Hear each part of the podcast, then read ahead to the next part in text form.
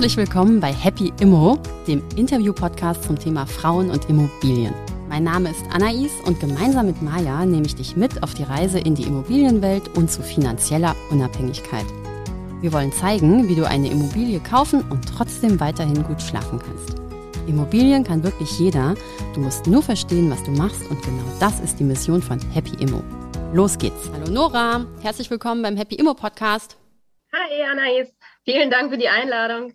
Ja klar, schade, dass du jetzt nicht hier live mit mir in meinem geilen Podcaststudio in Schöneberg sitzt, aber wir sehen uns ja trotzdem. Ich sehe dich hier auf einem riesigen Bildschirm. Wo sitzt du denn? Ich äh, sitze zu Hause in meiner Wohnung und genieße die Sonne, die so wunderschön reinstrahlt. Genau, die strahlt dich auch an. Ich sehe es schon. Ich stelle dich mal kurz hier ähm, den Leuten vor, die dich noch nicht kennen. Nora ist Anfang 30, hat vier Kinder, ist Juristin, arbeitet bei einer ziemlich großen Kanzlei. Nora hat schon ziemlich viele Investments getätigt, inklusive Baurechtschaffung, Umbau, Dachgeschossaufbauten, wo sie jetzt ja auch gerade drin sitzt. Erzähl mal von dir, wann und warum hast du denn mit Immobilien angefangen?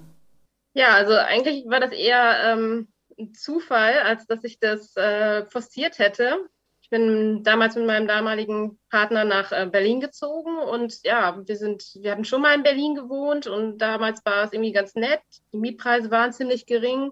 Die Mietpreise waren sehr, sehr gering. Also man konnte im Prinzip so wenn man sich dafür interessiert hatte, zehn Besichtigungstermine an einem Tag haben und hat dann irgendwie eine Zwei-Zimmer-Wohnung für 220 Euro bekommen. Das war das erste Mal, als du in Berlin gewohnt hast? Ja, aber als wir dann wiederkamen, sah das halt nicht mehr so aus. Und ähm, ja, da haben wir uns halt überlegt, ob wir irgendwie eine Alternative finden und ähm, kaufen können. Und da haben wir dann tatsächlich ein ziemlich abgewohntes äh, Ladengeschoss, äh, also ein altes Ladengeschäft gefunden und äh, haben das dann umgebaut. Spannend. Wie, wie, seid ihr, erstes Investment. Wie, wie seid ihr denn, wusstet ihr, wie das geht? Wie seid ihr da rangegangen? Was waren so die Schritte? Also ich stelle mir das gar nicht so, das ist ja schon ganz schön kompliziert, oder? Ein Ladengeschäft in Wohnen umzuwandeln? Ja, der Laden, den wir gefunden hatten, der war schon von eine Weile von den damaligen Eigentümern und deren Tochter als Wohnung genutzt worden. Deshalb ähm, war das dann baurechtlich auch kein Problem mehr. Also die Nutzung war damals schon geändert. Ähm, genau, aber wenn man das sonst vorhat, dann gibt es da mehrere Sachen, die man beachten muss. Zum einen ähm, hat das, äh, wie ich gerade schon angesprochen habe, einen baurechtlichen Hintergrund. Das heißt, es muss ähm, man muss beim, beim Bauamt dann anmelden, dass man eine Nutzungsänderung vorhat, also mhm. zum Beispiel von vorher einem Ladengeschäft zu wohnen. Zurzeit, jetzt gerade, wo es so eine Wohnungsknappheit gibt, wird es in der Regel auch äh, genehmigt. Gar nicht unbedingt so schwer, mhm. wenn dann der Laden die Voraussetzungen dafür erfüllt. Ähm, und das Zweite, was viele vergessen, ist, dass ähm, wenn es sich um eine Wohnung handelt, dann gibt es ja auch noch die WEG, also die Eigentümergemeinschaft. Und auch die muss damit einverstanden sein. Und die Eigentümergemeinschaft, das sind eben alle Leute, denen das Haus gehört, ne, in dem das Ladenlokal drin ist. Genau, und äh, je nachdem, also es kann dann sein, es gibt dann sowas wie, das heißt dann Teilungserklärung. Das ist im Prinzip die Erklärung, mit denen die, das ganze Haus in kleine Einheiten aufgeteilt worden ist. Und in der finden sich dann spannende Sachen, wie zum Beispiel, ob man das äh, Ladengeschäft jetzt zum Wohnen umnutzen darf oder nicht. Und äh, wenn das da schon geregelt ist, dann ist es meistens relativ einfach dass man, dass man sich darauf einigen kann, dass man das zum Wohnen nutzt. Wenn nicht, dann äh, kann es sein, dass man dann auch eine, eine Änderung der Teilungserklärung braucht, um darin wohnen zu können. Also ist die Teilungserklärung ein wichtiges Dokument bei der Prüfung einer solchen, eines solchen Lokals. Ja, also ich würde sagen, die Teilungserklärung ist eigentlich bei jeder Wohnung ein sehr, sehr wichtiges Dokument. Und insbesondere, wenn man vorhat, gewerblich irgendwo tätig zu werden, ist die Teilungserklärung das, das relevanteste Dokument, weil dort oft drin steht, wie die Nutzung erfolgen soll. Es gibt ganz, ganz oft Einschränkungen, zum Beispiel, dass es keine störenden Gewerbe sein dürfen, die sich dort befinden. Ähm, manchmal gibt es eben auch positive Überraschungen, die man in der Teilungserklärung findet. Okay, alles klar. Und sag mal, deine Wohnung, habt ihr die, ihr habt die, du hast die nicht alleine gekauft, du hast sie mit deinem Freund zusammen gekauft, richtig? Genau, ja. Mhm. Und habt ihr die dann umgebaut und wie habt ihr das gemacht? Hattet ihr einen Architekten? Habt ihr das alles alleine gemacht? Genau, also die erste Wohnung vor, vor zehn Jahren war eher so ein, so ein, so ein Selfmade-Produkt. Mhm. Genau, aber ähm, jetzt machen wir das eher nicht mehr so selber. So. Okay, das, jetzt macht ihr es nicht mehr so äh, selber, das heißt, du hast noch mehr Wohnungen gekauft? Ja, genau. Okay, du willst jetzt hier schon direkt weiter zu deinen ganzen Investments, aber ich muss da nochmal nachfragen. Du hast vier Kinder. Als du die erste Wohnung gekauft hast, wie alt warst du da? Gab es da schon ein Kind? Gab es da schon ein Baby? Ja, genau, da gab es schon ein Kind äh, und ein Kind war unterwegs. Mhm. Und das war eben auch der Punkt, der die Wohnungssuche so ein bisschen schwer macht. Ne? Also zwei Studenten mit zwei Kindern. Wie alt wart ihr? Gibt man jetzt nicht unbedingt, ja, wie alt waren wir? Ich glaube, so 23 war ich. Ja. Und schon zwei anderthalb Kinder, krass. Genau, das ähm, macht halt nicht so einfach und der, der Weg daraus war tatsächlich dann der Kauf. Und damit hat es angefangen. Das ist aber eigentlich interessant, weil ihr dann also dadurch, dass du quasi dazu gezwungen wurdest, was zu kaufen, weil du keine Wohnung bekommen hast, genau. bist du eigentlich so in diese Kaufschiene reingestolpert. Ne? Das ist ja eigentlich, rückblickend betrachtet, total super. Ja, auf jeden Fall. Genau. Das äh, finde ich auch. Und das macht dann halt so ein bisschen unabhängig von dem schwierigen Mietmarkt. So, also jetzt mit vier Kindern würde ich auch nicht unbedingt eine Wohnung suchen wollen. Das ist nicht so leicht. Also das, den muss dir auch erstmal jemand freiwillig geben. Und da muss man auch schon ganz schön, weiß nicht, was man da verdienen muss. Aber ja. das ist sicherlich sehr, sehr schwierig. Und ja, davon kann man sich so ein bisschen lösen durch Eigentum. Und ihr wohnt jetzt im Eigentum, ihr wohnt in einem Dachgeschoss.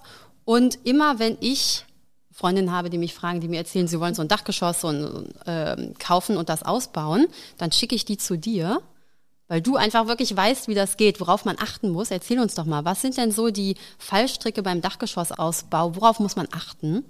Das wichtigste Dokument hast du eben eigentlich schon erwähnt, nämlich die Teilungserklärung. Mhm. Da steht eine ganze Menge meistens drin dazu, wie man ausbauen darf, ob man ausbauen darf, ob das eigentlich ähm, als Wohnung ausgelegt ist und schon mit als Wohnung eingetragen und geteilt ist.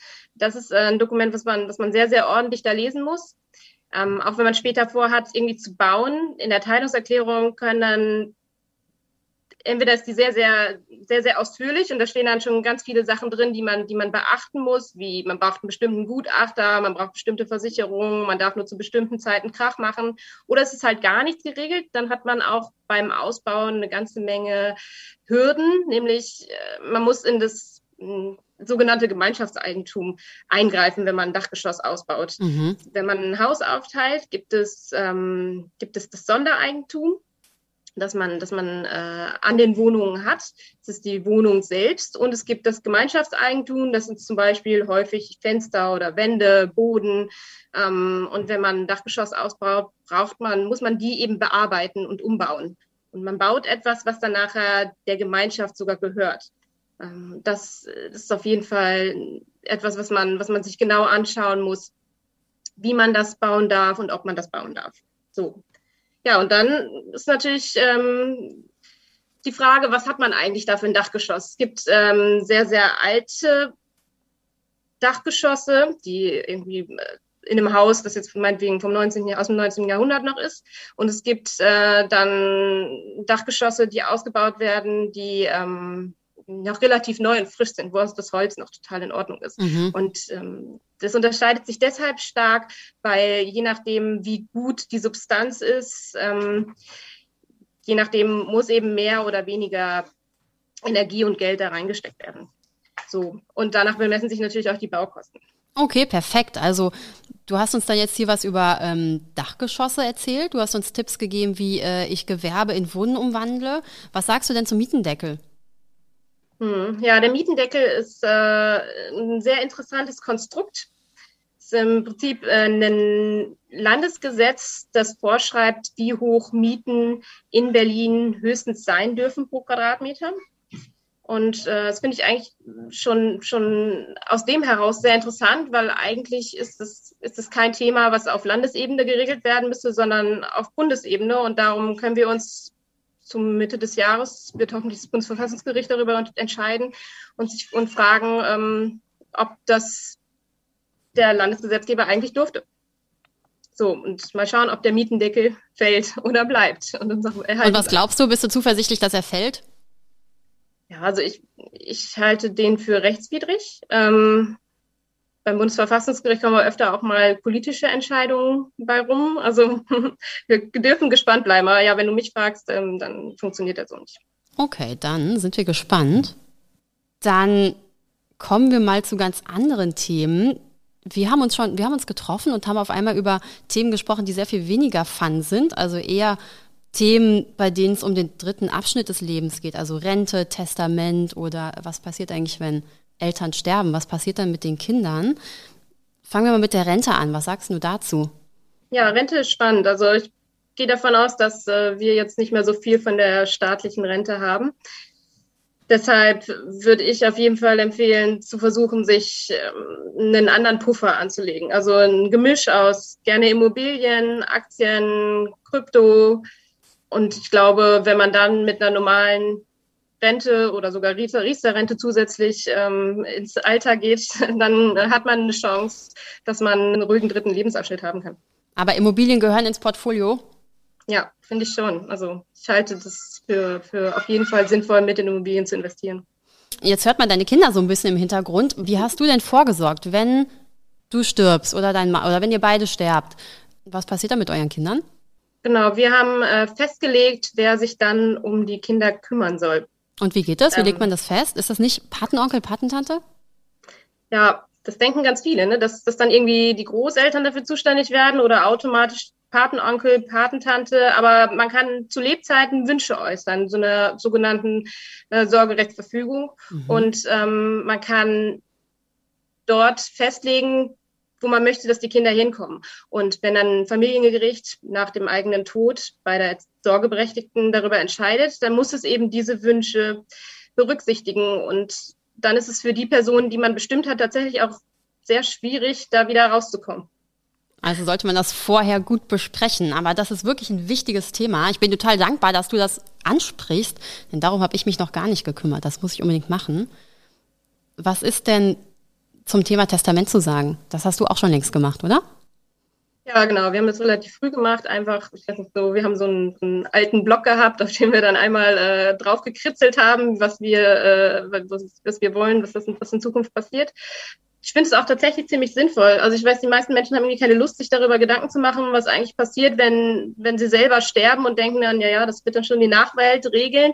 Aber das kann tatsächlich sehr unschön sein. Also wenn jetzt zum Beispiel ein verheiratetes Paar mehrere Kinder hat, dann gehen die meisten davon aus, dass wenn einer der Ehegatten stirbt, dass dann das Vermögen automatisch dem anderen Ehegatten vollständig zufällt. Das ist nicht so. Äh, nur ein Teil des Vermögens geht dann an den Ehegatten und ein Teil des Vermögens geht an eigentlich automatisch an die Kinder. Und ähm, je nachdem, welchen, welchen Güterstand die Ehegatten dann haben, ob das jetzt irgendwie Zugewinngemeinschaft ist, was, was der Regelfall wäre, ist, ist dann ein bestimmter unterschiedlicher Prozentsatz. Und diesen, diese Situation kann man eigentlich relativ einfach durch ein Testament regeln. Und ist es denn ein Problem? Also ich meine, ich kann ja auch sagen, wenn ich sterbe, dann ist es doch toll, wenn meine Kinder einen Teil von der Wohnung kriegen. Ja, das ist total praktisch, aber wenn dein Ehegatte noch in der Wohnung wohnt und dann die Kinder einen Teil der Wohnung erben, ähm, dann muss dein Ehegatte im Zweifel die Kinder auszahlen, wenn er Ach da drin so. weiter wohnen bleiben möchte. Mhm. Und das kann dazu führen, dass man eben das Haus auch verkaufen muss. Das habe ich auch schon, schon erlebt. Das ist dann sehr tragisch. Da, es war dann ein Ehepaar, die waren schon ein bisschen älter, hatten mehrere erwachsene Kinder und haben sich dann gedacht, naja, da passiert schon nichts. Aber dann war eben ein Kind äh, Hartz-IV-Empfänger und musste dann gegen die Eltern vorgehen und seinen Pflichtteil einklagen. Und ähm, dann hat es, äh, musste eben ausgezahlt werden. Und das, dann musste das Haus verkauft werden. Das war nicht schön. Das ist natürlich bitter. Wir im Happy Immo Podcast sprechen ja vor allem junge Investorinnen an, äh, die gerade dabei sind, sich ihre erste Wohnung zu kaufen und sich um ihr Testament wahrscheinlich noch überhaupt keine Gedanken gemacht haben. Das ist wirklich ein guter Rat von dir, Nora, das Thema jetzt einfach mal anzugehen und sich damit zu beschäftigen. Dann würde ich jetzt langsam zu unseren Abschlussfragen kommen. Ich finde, wir brauchen mehr weibliche Investorinnen. Wie siehst du das, Nora? Und was sind deine Tipps? Ja, das finde ich auf jeden Fall einen guten Ansatz, eine gute Idee. Ich finde, Finanzen sollte man auf keinen Fall Männern überlassen. Ähm, das ist auch im privaten Umfeld oft erlebt, wenn die Frauen dann mal reingeschaut haben, war dann doch nicht alles so, wie sie sich das vorgestellt haben, mhm, sondern man verlässt sich dann auch. da auch drauf. Und eigentlich äh, ist da noch eine ganze Menge zu optimieren, es ist viel, viel besser zu machen. Ähm, ja, mein letztes Investment habe ich auch gemeinsam mit meiner Schwester gemacht. Also sind wir jetzt ein fittes Frauenteam, das vorwärts geht. Solche Sehr Dinge, gut. über solche Dinge kann man nachdenken. Es muss nicht immer der Partner sein. Es, äh, es kann auch eine gute Freundin sein. Es kann, es kann von mir aus auch die Mutter sein, die Schwester. Schaut in eurem Umfeld. Es gibt auch tolle Frauen, die, die Lust haben zu investieren und die sich gemeinsam mit euch dann wahrscheinlich vielleicht auch trauen. Und wenn ihr das Wissen habt, nehmt andere mit, nehmt andere mit an die Hand und äh, investiert mit ihnen gemeinsam. Gebt es einfach weiter. Das finde ich geil, Nora. Das ist genau das, was wir bei Happy Immo vorhaben und auch machen. Was sind denn, was sagst du denn zum Thema, warum überhaupt Immobilien?